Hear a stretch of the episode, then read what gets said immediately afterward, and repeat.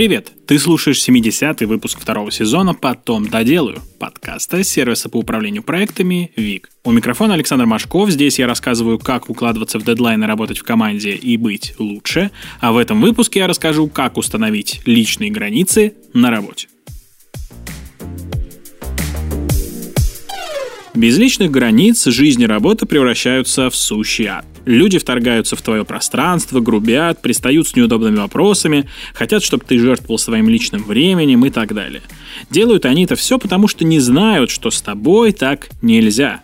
Установишь личные границы, и коллектив будет с уважением относиться к тебе и твоему личному времени. В то же время личные границы обозначают зону, которую ты контролируешь, за которую отвечаешь. А понимание своей зоны ответственности – одна из фундаментальных вещей для комфортной и продуктивной работы. Мы боимся обозначать личные границы по двум причинам. Во-первых, в нашем обществе не принято отстаивать свои границы и уважать чужие. Именно с этим связан такой высокий уровень агрессии и хамства. Во-вторых, кажется, что на работе устанавливать личные границы попросту опасно. Не дай бог начальник посчитает тебя неудобным. Это и карьерному росту повредит, и на премию повлияет, и вообще неизвестно к чему еще приведет. Поэтому мы слишком часто закрываем глаза на все эти нарушения личных границ, а они в итоге истощают наши ресурсы. Мы собрали несколько утверждений, которые помогут понять, как сильно нарушены твои личные границы и нарушены ли вообще. Слушай внимательно и отмечай про себя тезисы, которые отражают твою рабочую действительность. Я часто перерабатываю, работаю в выходные. Мне делегируют задачи, которые не входят в мою зону ответственности. Мне некомфортно общаться с коллегами. Они задают неудобные вопросы и лезут в мою личную жизнь.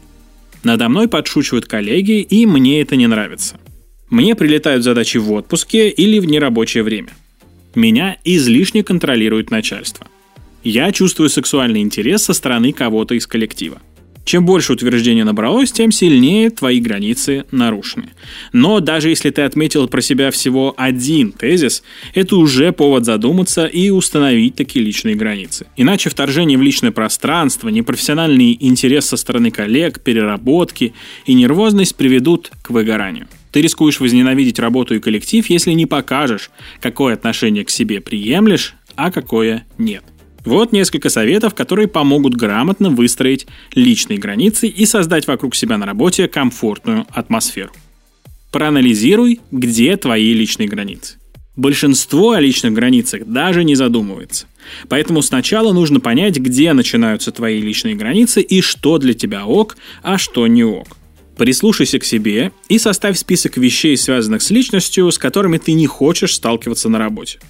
Обсуждение личной жизни, причем не обязательно твоей, когда кто-то на весь офис рассказывает про свои сексуальные похождения, это тоже нарушение личных границ. Прикосновения, переработки и прочее, запиши все, чтобы позже обозначить это коллегам. Поддерживай уважительные отношения. Не вылезай в споры коллег, чтобы потом не оказаться виноватым. И не обсуждай никого за спиной, чтобы не портить отношения и не провоцировать конфликты. Относись ко всем с уважением, если ждешь того же самого от коллектива. Обсуждай то, что готов. Если коллеги задают неудобные вопросы, ни в коем случае это не игнорируй.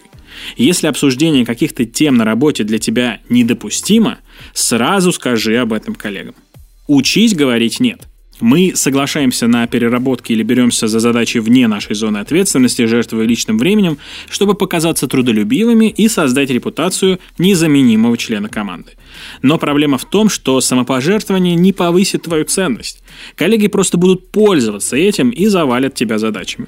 Чтобы обозначить границы, заставить коллег уважать твое время, начни говорить «нет». Про то, как научиться говорить «нет», у нас был отдельный выпуск, обязательно его послушай. Соблюдай work-life баланс. Если коллеги заваливают сообщениями в мессенджерах в нерабочее время, и тебя это не устраивает, напомни, что для работы есть рабочее время, а личным ты жертвовать не планируешь. Конечно, есть такая штука, как производственная необходимость, и ради суперсрочных задач приходится жертвовать личным временем, но установив личные границы, ты хотя бы сведешь к минимуму подобные ситуации. Никакой работы в отпуске. Есть простое правило. В отпуске отдыхай. Не сиди с ноутбуком на пляже, если в офисе коллеги не справляются. Это ухудшит качество отдыха. Организм не успеет восстановиться, как снова попадет на работу и начнет копить стресс вдобавок к тому, от которого не успел избавиться. Заранее предупреди коллег, что уходишь в отпуск, распредели между ними свои задачи и объясни, что и как делать. И транслируй свою позицию.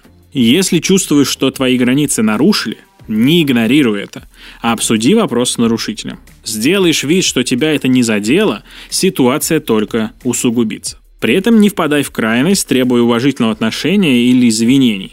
Скандалом мало чего добьешься. Спокойно выскажи оппоненту свою позицию, что тебе не нравится или что ты не согласен с его действиями. Аргументируй свою позицию и будь непреклонен, если хочешь защитить свои личные границы. Короче, личные границы помогают обозначить безопасное пространство и показывают, какое отношение к себе ты приемлешь, а какое нет.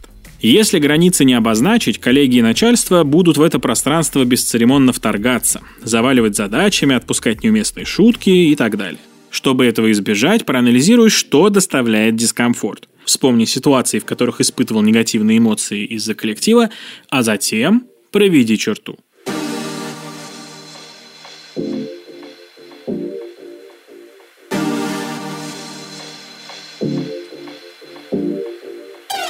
Спасибо, что дослушал выпуск до конца.